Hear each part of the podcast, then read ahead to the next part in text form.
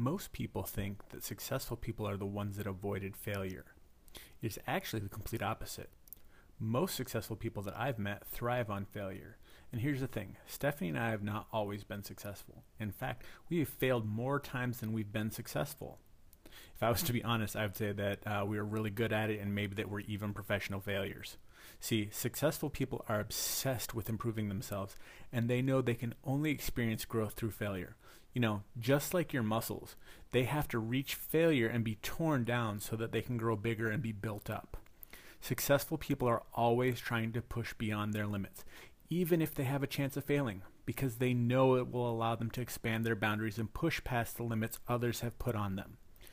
See, some people never become successful because they never even try.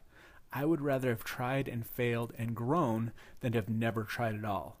And most of those people who have never tried anything at all in their lives are the ones who are telling you not to try in yours.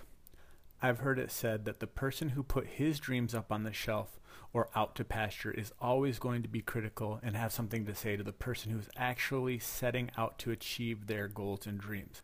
So don't let those who've given up on their dreams convince you to give up on yours. So, your action for today is to look and see if you've been avoiding something because of your current view of failure and failing.